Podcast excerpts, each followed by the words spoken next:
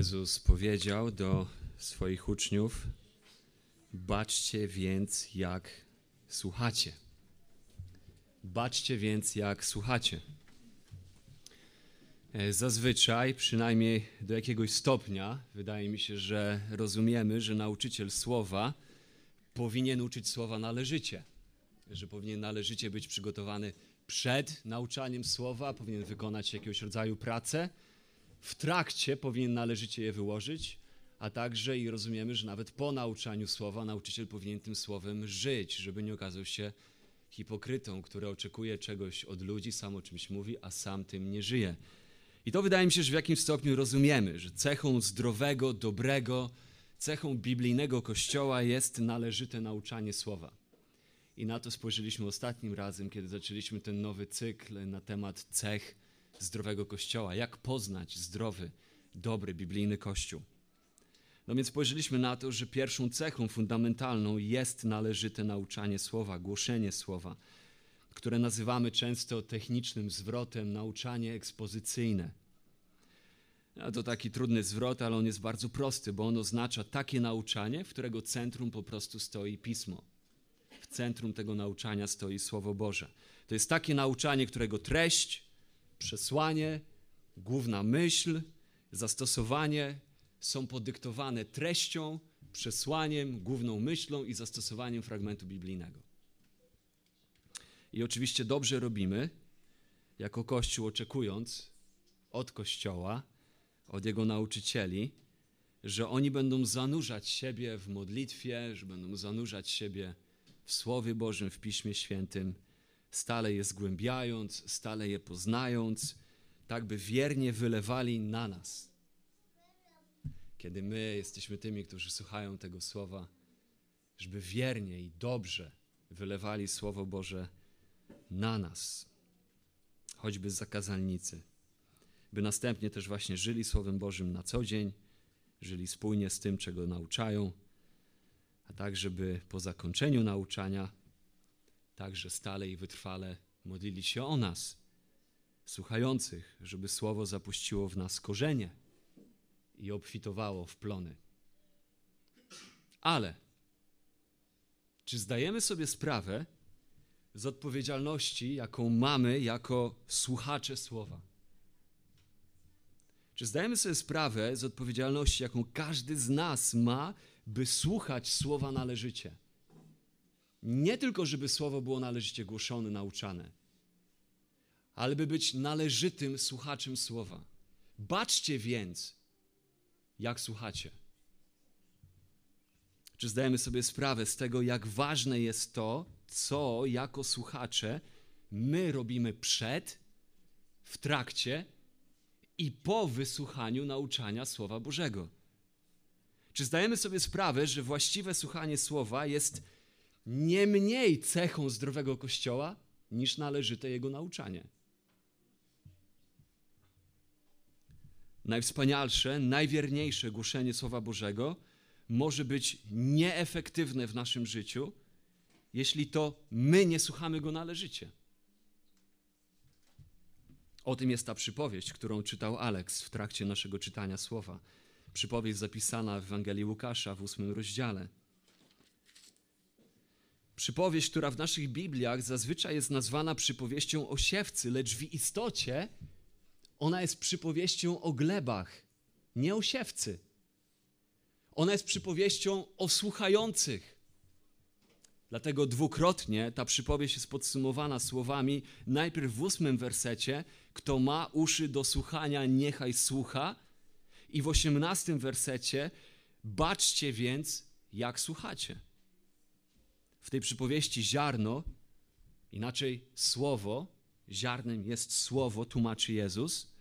Słowo, które sieje siewca, ziarno, które sieje siewca, zauważmy, że ono jest takie samo w każdym przypadku. Ono nie różni się od siebie jakością, wartością, ono pozostaje niezmienne w swej naturze. Nie ma ze z ziarnem absolutnie żadnego problemu. Ziarno jest jak najbardziej dobre w każdym z opisanych przypadków. Problem w tej przypowieści nie leży w ziarnie, nie leży w słowie. Problem leży w tym, na jaką glebę pada ziarno. Problem leży nie w siewcy, problem leży nie w nasionie, ale w glebie. Problem leży w sercu, które słucha. W tym, jak słuchacz słucha słowa. Stąd właśnie dwukrotne podsumowanie tej przypowieści z położeniem nacisku na słuchanie. Kto ma uszy do słuchania, niechaj słucha. Baczcie więc, jak słuchacie. Werset piąty. Werset piąty mówi o pierwszym rodzaju gleby. W wersecie piątym widzimy, ziarno pada na drogę. Pada na drogę, jest podeptane przez ludzi i porwane przez ptaki. Werset dwunasty z kolei wyjaśnia, a tymi na drodze są ci, którzy wysłuchali. Potem przychodzi diabeł i wybiera słowo serca ich, aby nie uwierzyli i nie byli zbawieni. Więc werset 12 wyjaśnia nam, że jest to pierwszy rodzaj słuchania. Słuchania, które jest glebą drogi, czy jest, jest po prostu drogą, na którą pada słowo, ale zaraz jest porwane. Werset szósty mówi o drugim rodzaju gleby. W wersecie szóstym czytamy o ziarnie, które padło na skałę, na opokę, a gdy wzeszło, uschło, bo nie miało wilgoci, więdnie, ponieważ brak mu wilgoci. I werset trzynasty wyjaśnia, a tymi na opoce są ci, którzy gdy usłyszą. Mam nadzieję, że zaczynamy widzieć tutaj wzorzec. Ta przypowieść jest przypowieścią o słuchaniu. Tymi, którzy na opocy są ci, którzy słyszą, z radością przyjmują słowo, ale korzenia nie mają. Do czasu wierzą, a w chwili pokusy odstępują. I tutaj mamy drugi rodzaj słuchania.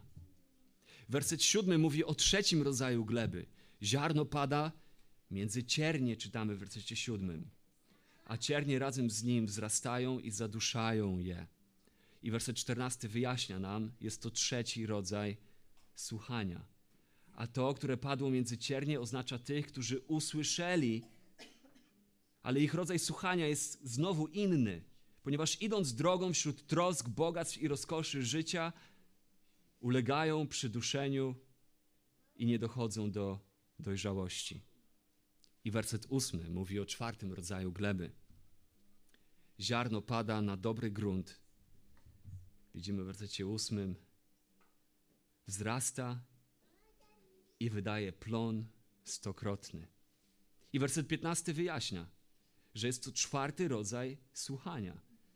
Ponieważ to, które padło na dobrą ziemię, oznacza tych, którzy szczerym i dobrym sercem, usłyszawszy słowo, zachowują je i z wytrwałości i w wytrwałości wydają owoc.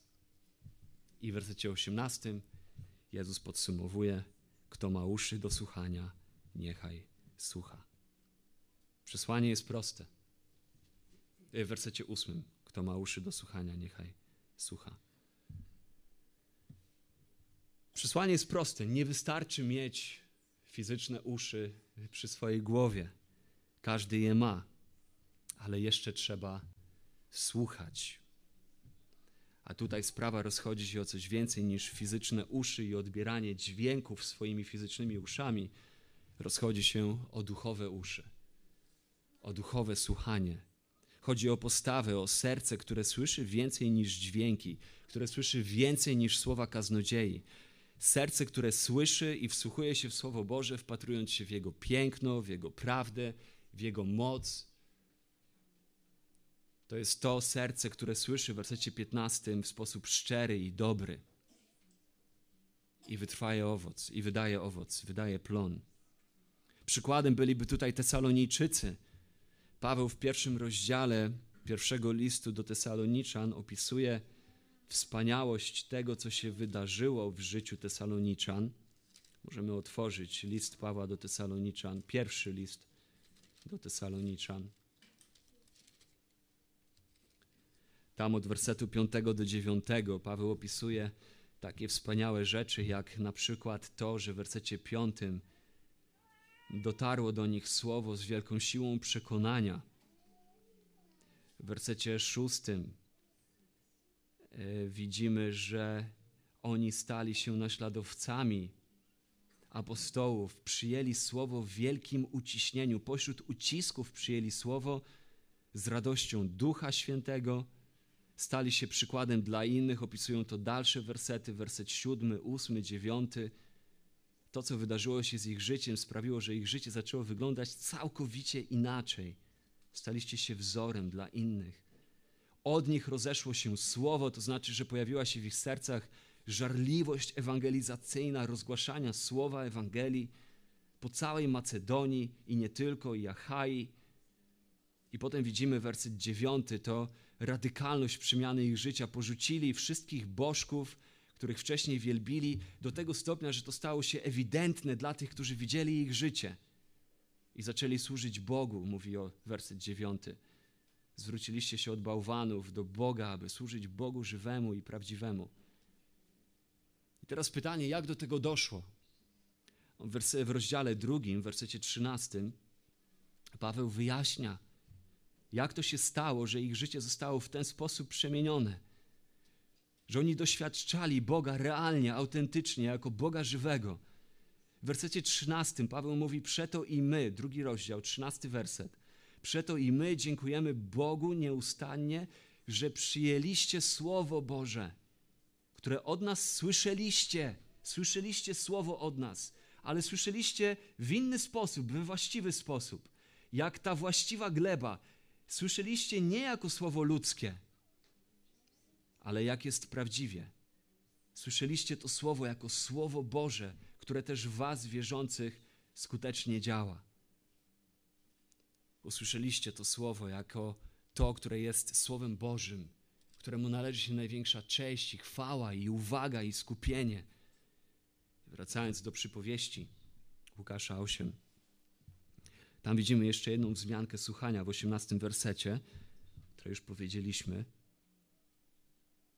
I nie wiem jak dla was, ale dla mnie, kiedy studiowałem ten fragment, ona wydała się, jakby się pojawiła trochę w zaskakującym miejscu, bo najnaturalniej dla mnie wydawało się, że wzmianka wersetu 18 Baczcie więc, jak słuchacie, że ona powinna się pojawić zaraz po wersecie 15, ale pojawia się w wersecie 18. I ewidentnie widzimy, że werset 18 jest podsumowaniem całego tego wywodu, całej tej lekcji, którą Jezus ma dla swoich uczniów. Baczcie więc, dlatego baczcie. Od razu tutaj mamy zwrot na to, że jest to wniosek że jest to wniosek wszystkiego, co do tej pory Jezus powiedział. Uważajcie więc, jak słuchacie. A tutaj widzimy, co jest główną myślą tej całej lekcji. Słuchanie. Wniosek, baczcie, główna myśl, jak słuchacie. Albowiem temu, który ma, będzie dodane, a temu, który nie ma, i to, co sądzi, że ma, zostanie odebrane. Trochę enigmatyczny może wydać się ten werset, ale on jest dość prosty. Mamy tutaj dwie części. W pierwszej części tego wersetu mamy tego, który ma i będzie mu dodane. To jest ten z wersetu ósmego. Ten, który ma i będzie mu dodane, to jest nikt inny jak ten, który jest opisany w wersecie ósmym i wyjaśniony w wersecie piętnastym. To jest ten, który ma uszy duchowe, który ma uszy, aby słuchać i z nich korzysta. To jest ten, który słucha właściwie, szczerym, dobrym sercem, słucha słowa, jak wyjaśnia werset 15, zachowuje je i co się dzieje? W wytrwałości wydaje owoc. Ten, który ma, otrzyma jeszcze więcej. To, co ma, to jest szczere i dobre serce. To są duchowe uszy, które słuchają. A to, co otrzyma, to owoc nawet stukrotny, o którym mówi werset 8 i werset 15. Tak więc baczcie, jak słuchacie. Ponieważ ten, który ma, ten, który ma duchowe uszy, ten, który ma szczere i dobre serce, aby słuchać, ten wyda owoc nawet stukrotny. Jemu będzie dane jeszcze więcej. On będzie błogosławiony w swoim działaniu, jak wyjaśnia Jakub w swoim liście, w pierwszym rozdziale Jakuba. Potem mamy drugą część tego wersetu. To jest ten, co myśli, że ma, ale nie ma. I takiemu zostanie zabrane. To z kolei są wszyscy ci, którzy są opisani w wersetach 5 do 7. To są te trzy pozostałe gleby, które słyszą, ale nie ze szczerym i dobrym sercem. Nie posiadają dobrych duchowych uszu należycie słuchających Słowa Bożego. Nie mają szczerego i dobrego serca, ale wydaje im się, że mają.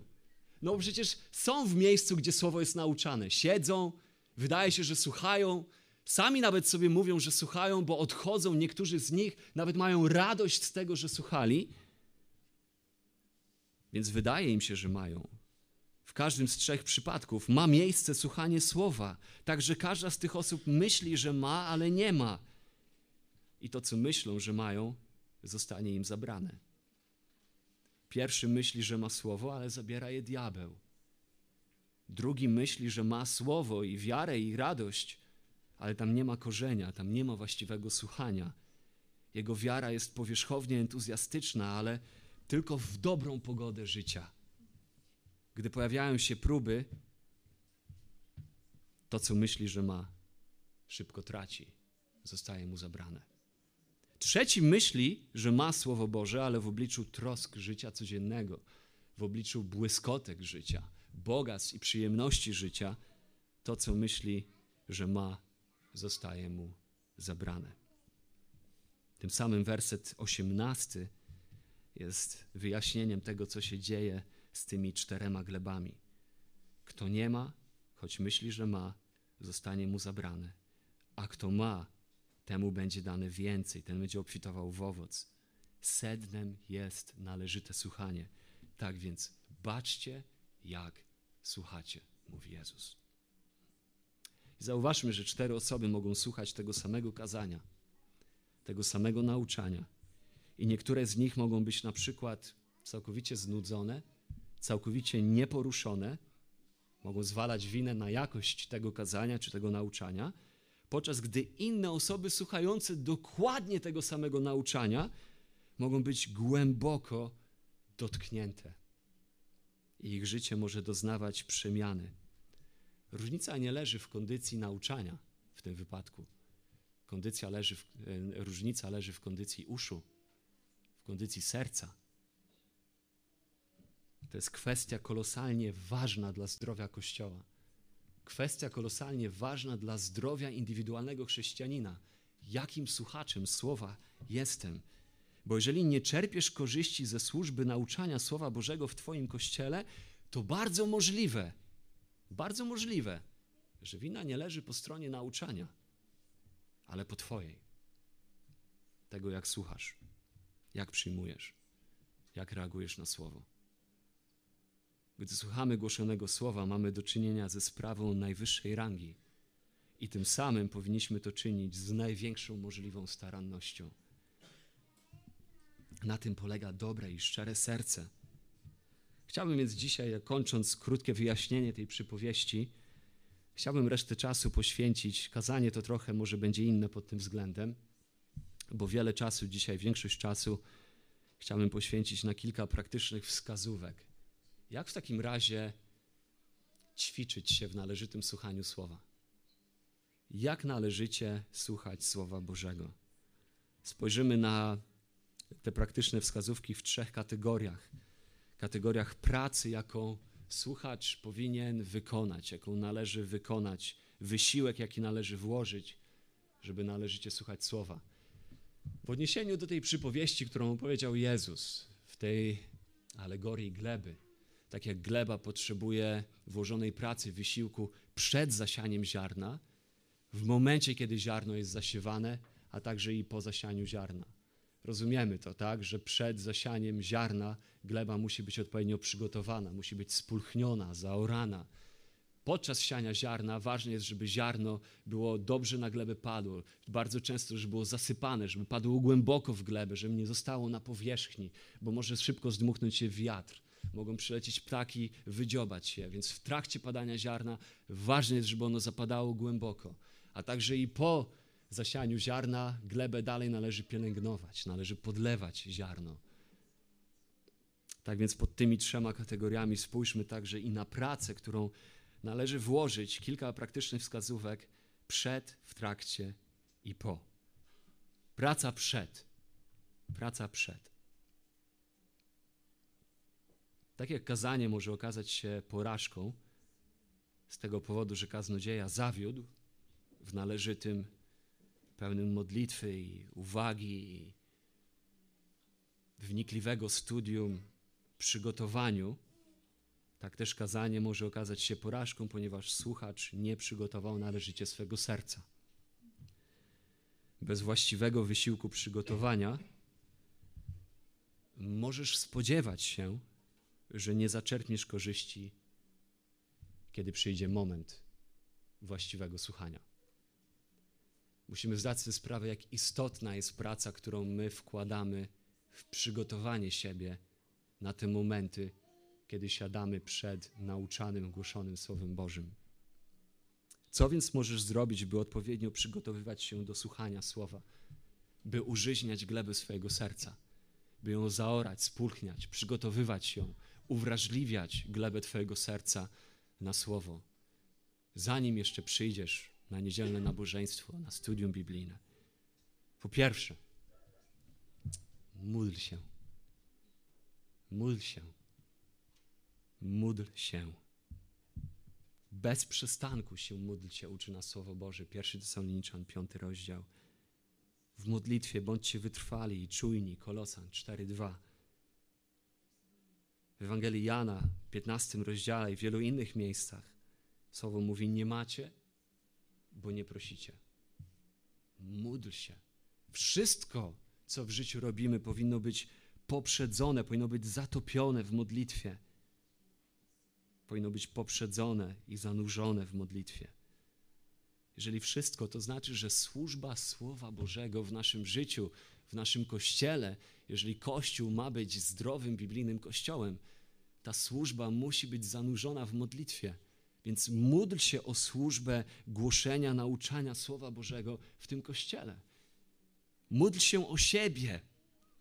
Módl się, aby Bóg uczynił z Twojego serca dobrą glebę, glebę dobrego i szczerego serca. Tą glebę opisaną w 15 wersecie Ewangelii Łukasza, 8, 8 rozdziale. Pamiętaj, że przemienione serce jest przede wszystkim dziełem Bożym. Przemienione serce nie jest dziełem przypadku, nie jest dziełem twoje, Twojego własnego wysiłku, czy nawet wysiłku kaznodziei i jego elokwencji, ale jest nadprzyrodzonym dziełem Bożym. Módl się o to, by duch mądrości, jak to Paweł modli się o Efezjan, módl się o to, by duch mądrości i objawienia oświecił oczy Twojego serca, tak żebyś jeszcze lepiej widział bogactwo Jego chwały tak by Twoje oczy jeszcze lepiej widziały, by Twoje serce rozumiało to, co będzie nauczane, to, co będzie czytane, to, co będzie głoszone. Wyznawaj swoje grzechy Bogu i ludziom. Mateusza, piąty rozdział, dwudziesty czwarty werset.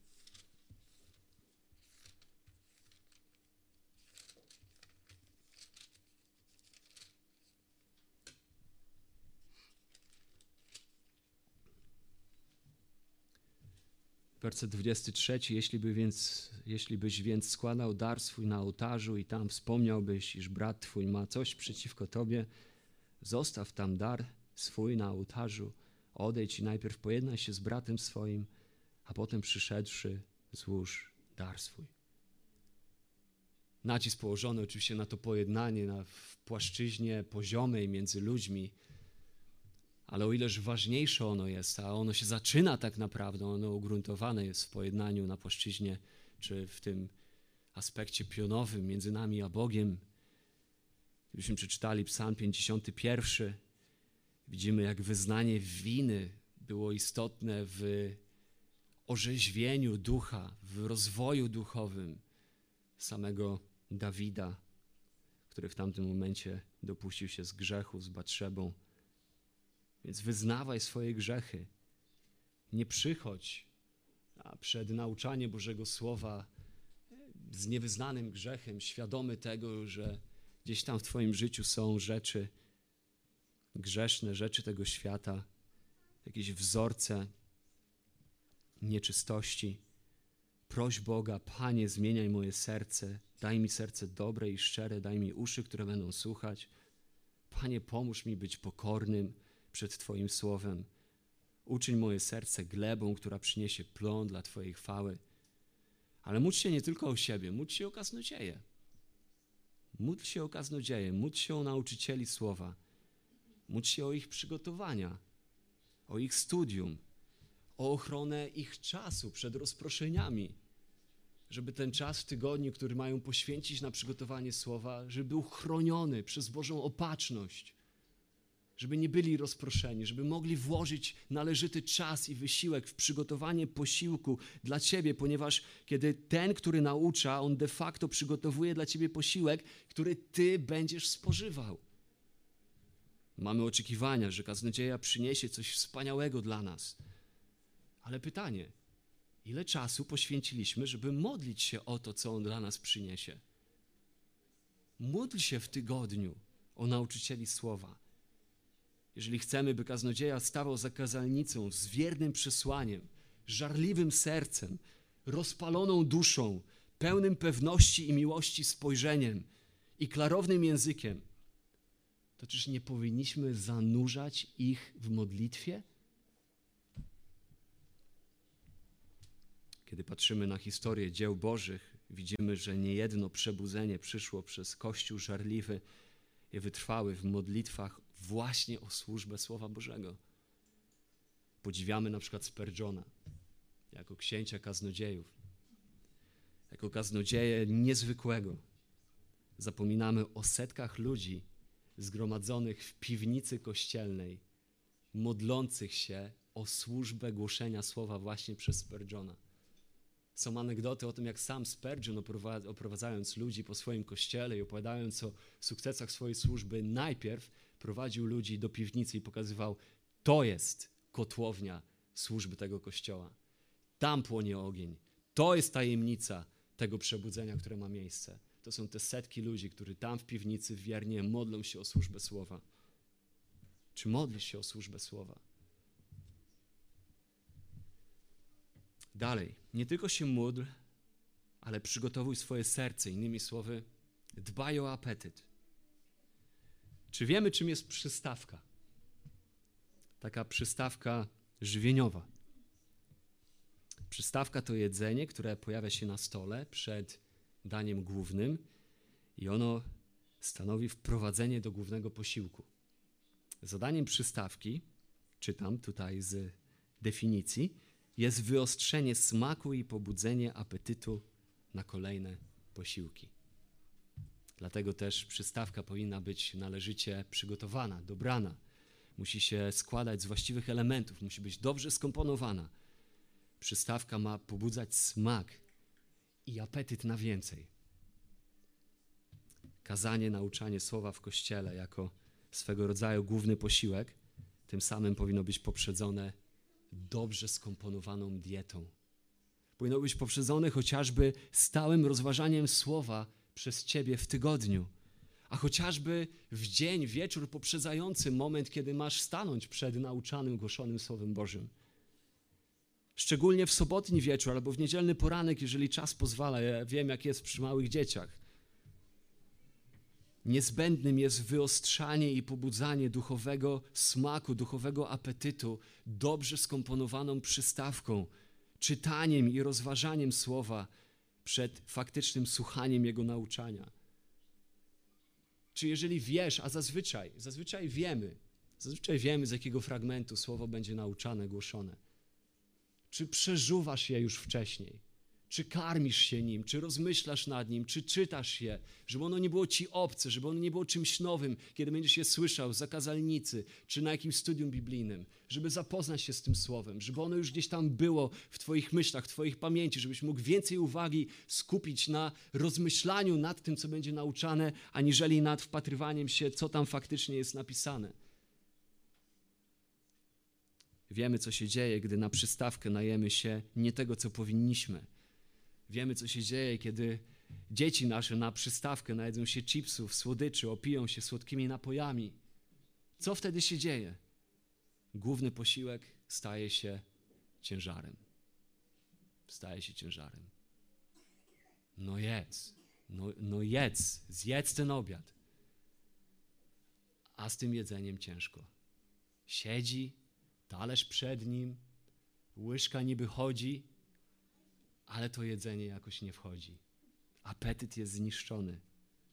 Podobnie, jeśli wszystko, czym my się zapychamy, jest z tego świata, trudno liczyć na apetyt na słowo. Jakuba, pierwszy rozdział, 21 werset. Przeto odrzućcie wszelki brud, nadmiar zła i przyjmijcie z łagodnością wszczepione w was słowo, które może zbawić dusze wasze. Czy widzimy tą zależność? Czy widzimy to powiązanie? Należyte przyjęcie Słowa Bożego jest związane z odrzucaniem wszelkiego brudu i złości, i zła. Widzimy w pierwszym Piotra, w drugim rozdziale, wersety 1-2. Odrzuciwszy więc wszelką złość, wszelką zdradę i obłudę i zazdrość i wszelką obmowę, jako nowonarodzone niemowlęta, zapragnijcie niesfałszowanego duchowego mleka, abyście przez nie wzrastali ku zbawieniu. Znowu widzimy tę zależność? Zapragnijcie niesfałszowanego duchowego mleka, mleka Bożego Słowa w kontekście, bardzo wyraźnie to widać, odrzucając tamte rzeczy. Słowo Boże jest pokarmem wyznaczonym przez Boga, który ma nas odżywiać. Głoszone i nauczane słowo to, to nie wykład, to nie pogadanka, to nie jest rozrywka na zabicie czasu ale to jest pokarm niezniszczalnego duchowego mleka, które żyje i trwa na wieki, które daje życie i daje wzrost. Bez instrumentu Bożego Słowa, bez szczerego i dobrego serca, bez należytego słuchania Słowa, nie ma życia i nie ma wzrostu. Gleba, która ma otrzymywać to cenne ziarno, musi być dobrze przygotowana. W praktyce, co to może oznaczać? praktyce może to oznaczać, oczywiście nie chcę być legalistyczny w tym, to są tylko praktyczne rady teraz, to co powiem. Ogranicz spożywanie mediów. Wyłącz telewizję, wyłącz internet, wyłącz Netflixa. Szczególnie w czas poprzedzający moment nauczania słowa. Jeżeli Twoje słuchanie słowa poprzedzone jest wszelkiego rodzaju brudem mediów, to będzie ono znacząco utrudnione.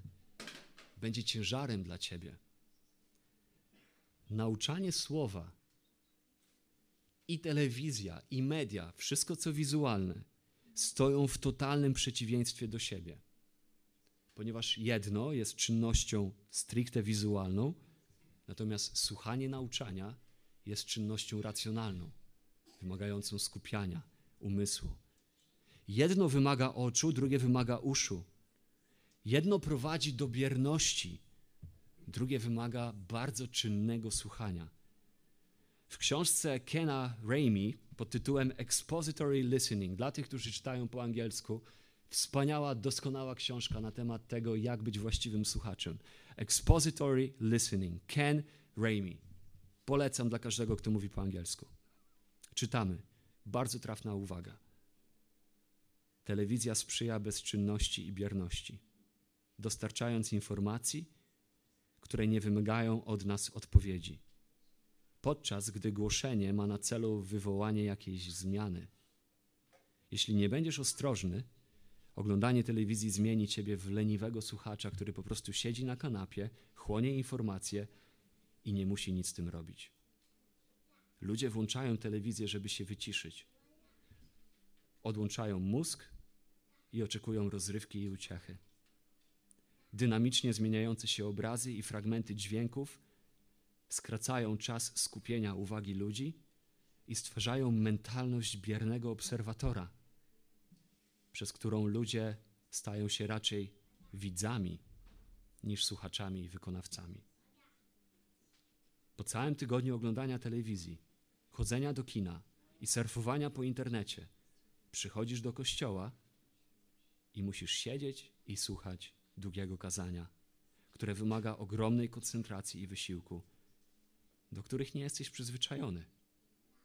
Oczekujesz, że dosłownie w jednej chwili zmienisz się z biernego widza w czynnego słuchacza. Bardzo cenne ostrzeżenie. Więc potem dziwimy się, dlaczego nasze życie duchowe jest płytkie, powierzchowne, anemiczne. To, jak słuchamy, będzie miało wpływ na to, jak żyjemy.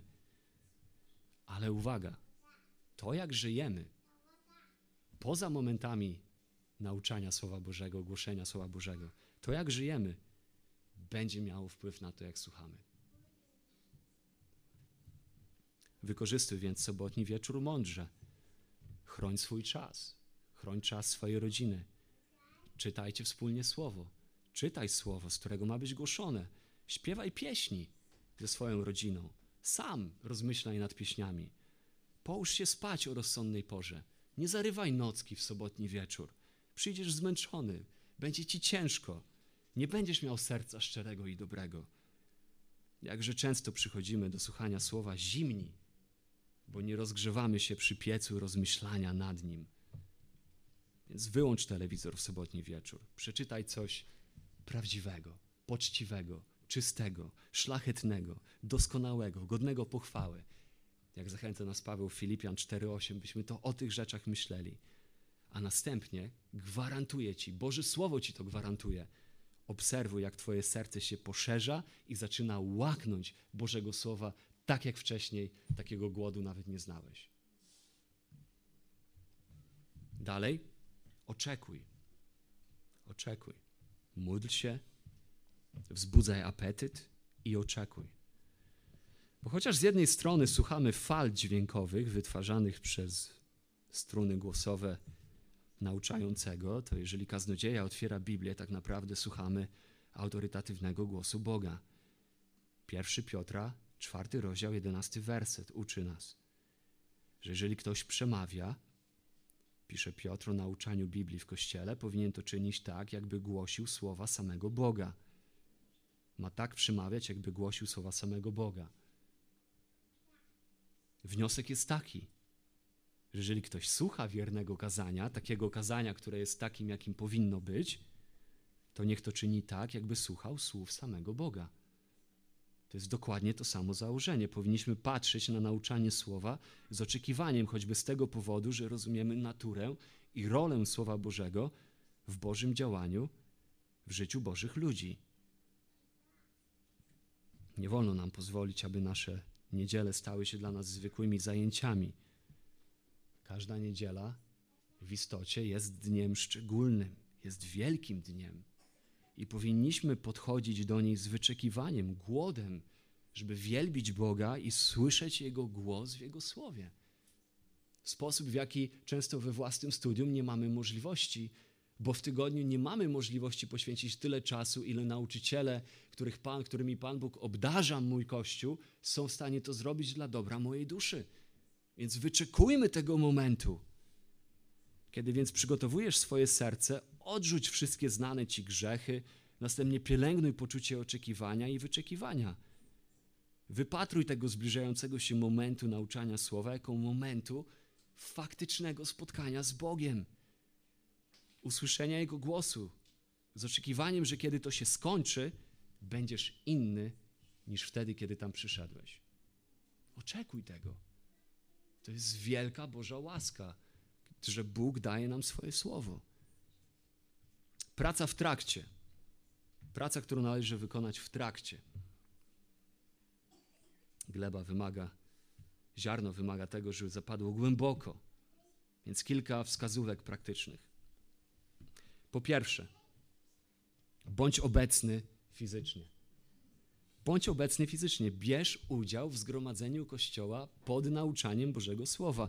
Jeżeli możesz, jeżeli możesz, nie rezygnuj ze spotkania z Kościołem na rzecz obejrzenia transmisji w internecie. Nie rezygnuj z ustanowionego przez Boga porządku, planu i pragnienia, by budować dla siebie lud prawdziwych ludzi, Kościół, przez który chce działać, w którym chce się przejawiać, wypełniać go chwałą swojego ducha, by ten Kościół wzajemnie siebie budował na siedzenie przed internetem i słuchanie jedynie wielkich innych kaznodziejów i poklepywanie siebie po plecach, że przecież ty jesteś lepszy do innych, bo ty słuchasz wielkich nauczycieli, a nie jakiegoś marnego kaznodziei z twojego małego, marnego kościoła. Musisz wiedzieć, że zamiana takiego chrześcijaństwa na takie chrześcijaństwo jest zamianą na siedzenia przy faktycznym kominku na oglądanie ognia na ekranie.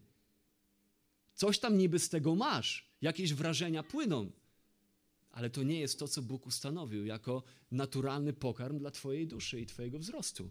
Więc bądź obecny fizycznie. Nie zamieniaj spotkania z Kościołem na rzecz oglądania transmisji w internecie. Nie opuszczajcie wspólnych spotkań. Hebrajczyków 10 rozdział, 25 werset. Jak to jest u niektórych w zwyczaju? Jakimś zwyczajem to się stało w wielu zborach w Polsce, szczególnie po okresie pandemii, kiedy to ludzie zobaczyli, ok, skoro można być w kościele, w internecie, no to pandemia się skończyła, ale transmisja nadal została włączona na ekranach. Do kościoła jechać się nie chce, skoro tak naprawdę jestem w kościele, kiedy klikam w link. Więc nie opuszczajcie wspólnych spotkań, ale dodawajcie sobie otuchy. Widzimy zależność? Dodawanie sobie otuchy stoi w sprzeczności z opuszczaniem wspólnych spotkań. Czyli jeżeli chcemy dodawać sobie otuchy, musimy być na spotkaniach. To znaczy, jeżeli nie spotykam się z Kościołem, nie spotykam się w miejscu, gdzie ma miejsce nauczanie Bożego Słowa, trudno spodziewać się, że będzie otucha. A to tym bardziej, im lepiej widzicie, że się ten dzień przybliża. Tutaj od razu mi się nasuwa echo słów Pawła z piątego rozdziału, Efezjan 7, chyba 17 werset. Wykorzystujcie czas, gdyż dni są złe. Więc szczególnie widząc, że się ten dzień przybliża, że czasu jest mało, jednym ze sposobów na dobre jego wykorzystywanie jest nieopuszczanie wspólnych spotkań. Bóg nie jest zainteresowany jedynie zbawianiem jednostek, jest zainteresowany tworzeniem dla siebie ludu.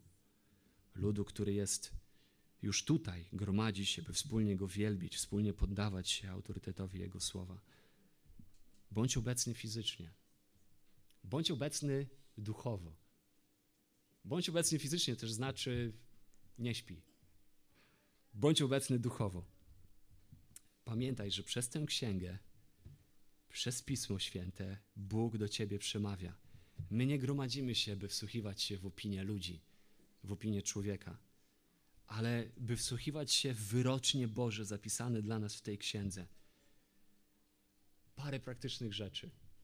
Jeżeli możesz, Wycisz się w chwili cichej modlitwy, cichej refleksji. Może przed samym rozpoczęciem nabożeństwa. To jest bardzo cenne, że możemy się tutaj spotkać i tęskniliśmy za sobą, chcemy ze sobą porozmawiać i to życie tutaj aż tętni, aż bulgocze, a potem, kiedy mamy zacząć nabożeństwo, to ono zaczyna się trochę w chaosie. Dobrze by było na te 30 sekund, na minutę, kiedy jeszcze gra tutaj to takie preludium muzyczne Wycisz swoje myśli, wycisz swoje serce. W cichej modlitwie przygotuj się do tego wspólnego czasu kolektywnego uwielbiania Boga, i który ma zmierzać do tego, że Jego słowo ma być głoszone.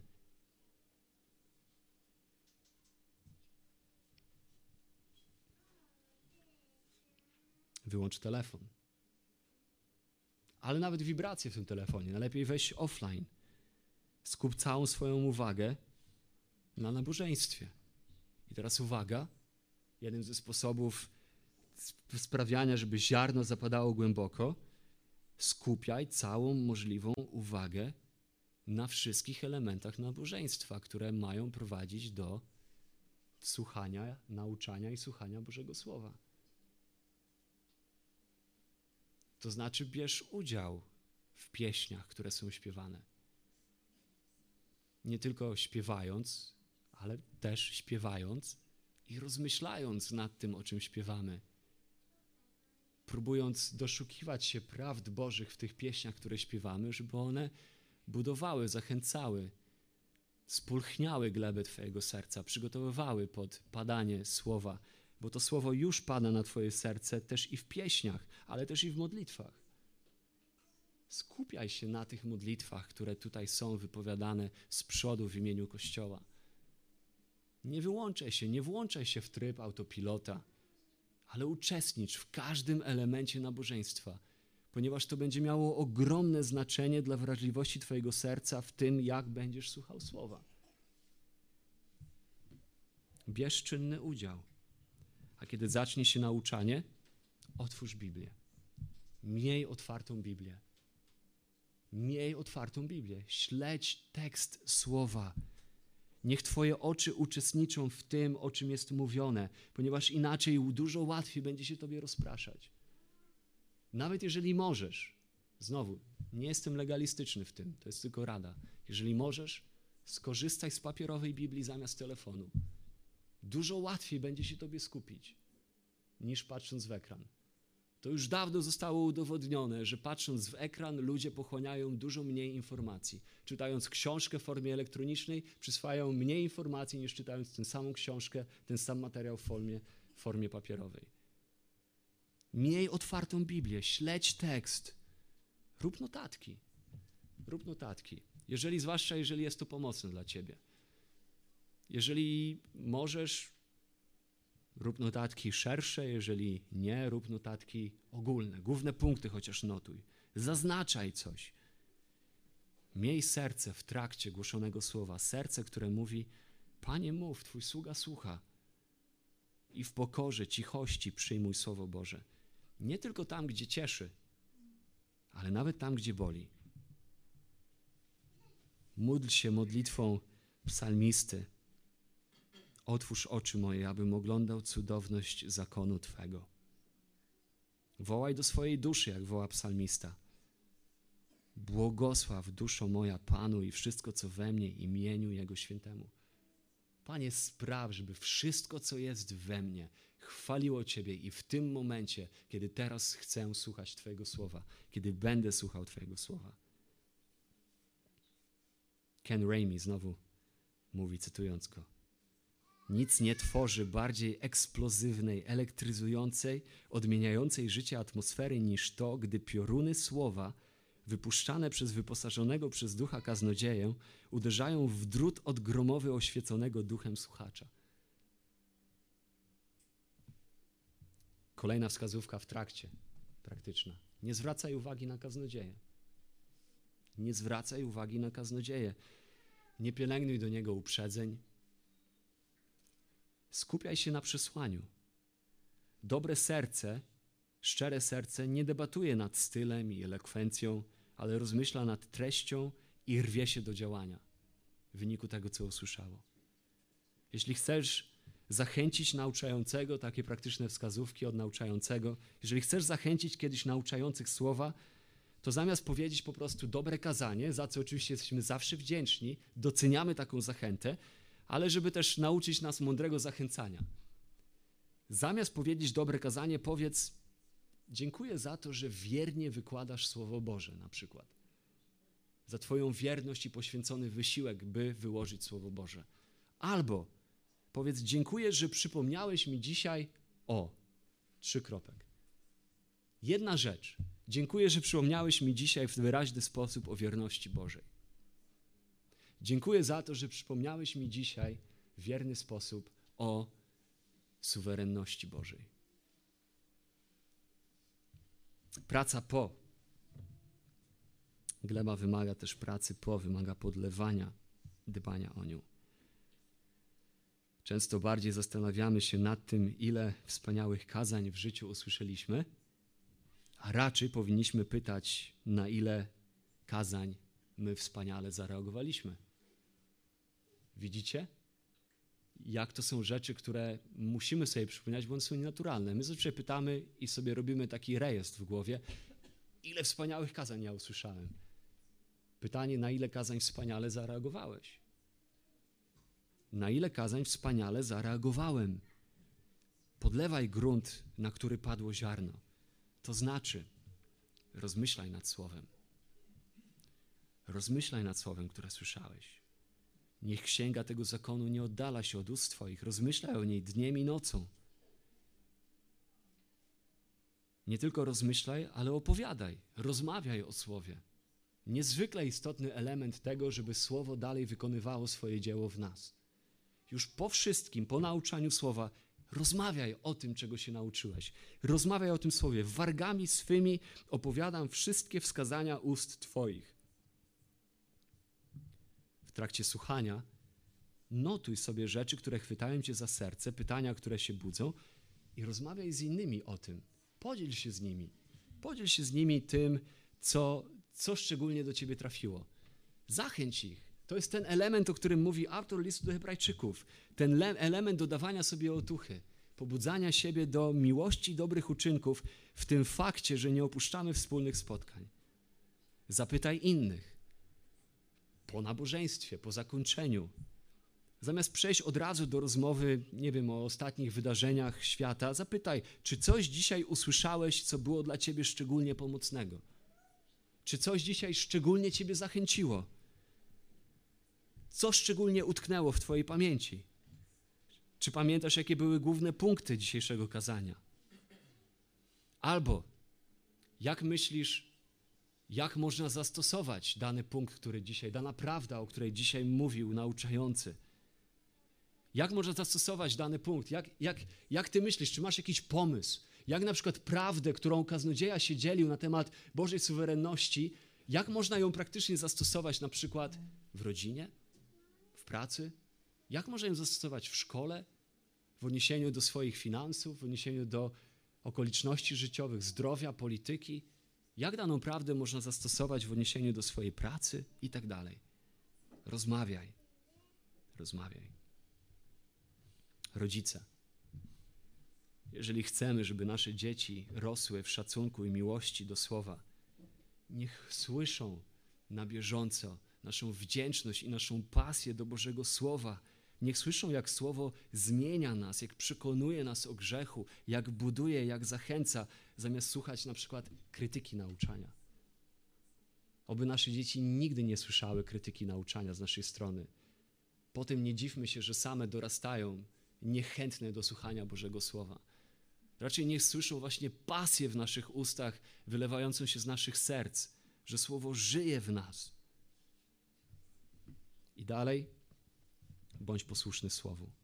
Rozmyślaj, rozmawiaj o nim i bądź posłuszny Słowu. Jakub przypomina nam w Jakuba 1, 22 do 25. Jakuba 1, wersety 22 do 25. A bądźcie wykonawcami słowa, a nie tylko słuchaczami, oszukującymi samych siebie.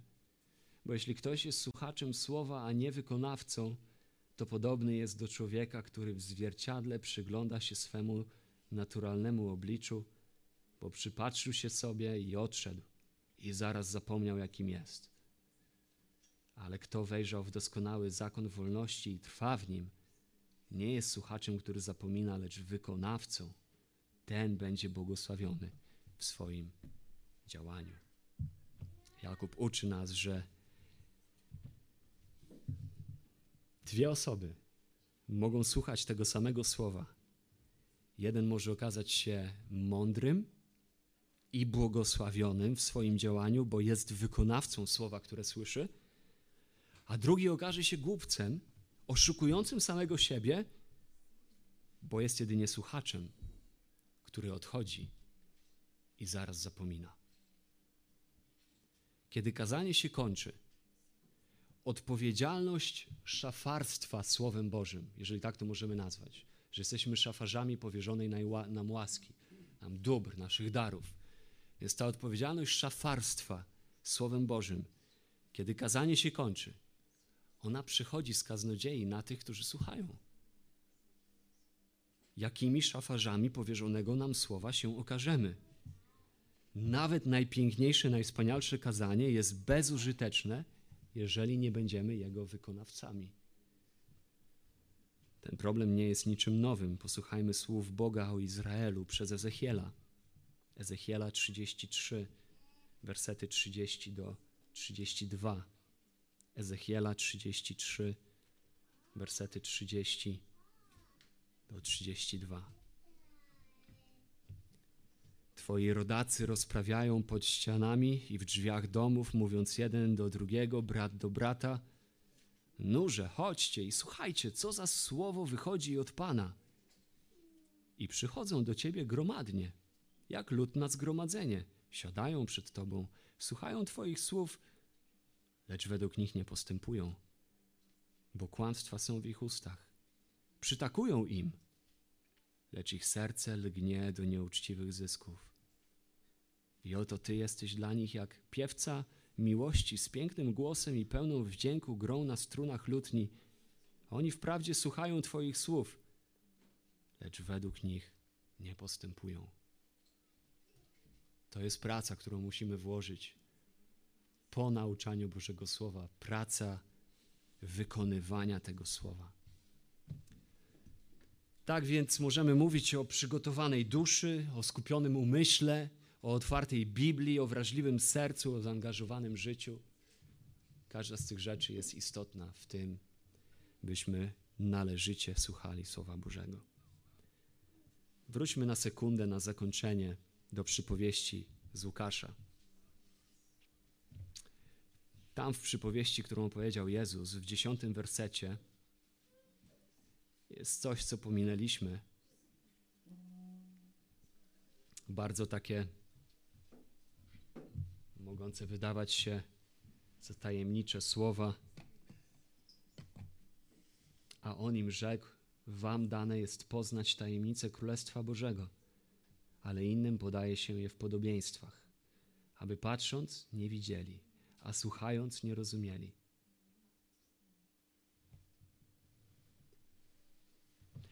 Tutaj Jezus w tym fragmencie cytuje Izajasza. Cytuje Izajasza, szósty rozdział. Dokładnie wersety 9-10. Tam Bóg mówi do Izajasza tak. Idź i mów do tego ludu. Słuchajcie bacznie, lecz nie rozumiejcie, i patrzcie uważnie, lecz nie poznawajcie. Znieczul serce tego ludu i dotknij jego uszy głuchotą, a jego oczy ślepotą, aby nie widział swymi oczyma i nie słyszał swymi uszyma i nie rozumiał swoim sercem, żeby się nie nawrócił i nie ozdrowiał.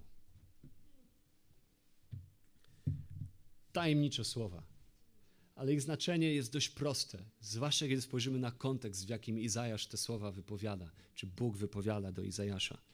Innymi słowy, to co Bóg mówi tutaj do Izajasza, mówi, że czas dla tego ludu się skończył. Czas dla tego ludu się skończył, także Słowo Boże nie było czynne w ich słuchaniu, w ich, w ich zbawieniu nie było czynne. Oni pokazali zatwardziałość serc, zatwardziałość czy otępienie swoich uszu. I teraz Ty głoś dla nich słowo, to słowo, które nie było czynne ku zbawieniu, będzie czynne ku znieczuleniu ich serc, będzie czynne ku otępieniu ich uszu i zaćmieniu ich oczu. I tutaj jest jedna ostatnia rzecz, bardzo ważne ostrzeżenie. To uczy nas czegoś bardzo ważnego na temat nauczania Bożego Słowa i tego, jak my słuchamy Słowa. Bo to oznacza, że Słowo Boże, nauczanie Bożego Słowa zawsze jest efektywne. Ono zawsze jest efektywne. To nie jest tak, że ktoś, kto nie słuchał właściwie, to po prostu odszedł jako bierny słuchacz i nic się nie wydarzyło.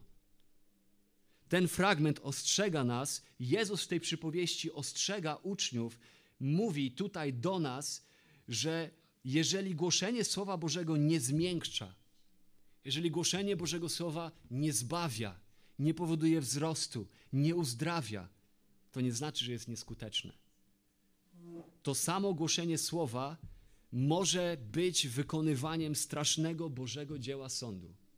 Bo jeżeli to słowo nie zmiękcza, nie zbawia, nie powoduje wzrostu, to ono będzie prowadzić do zatwardziałości serca, do znieczulania się Twojego serca.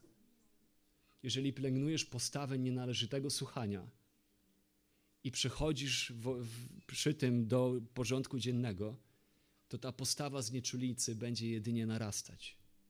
To jest jak nacisk położony ciągle na jeden punkt skóry powoduje tam martwicę tej skóry, powoduje odciski, zatwardziałość tej skóry, także w tym miejscu nic już dalej nie czujesz.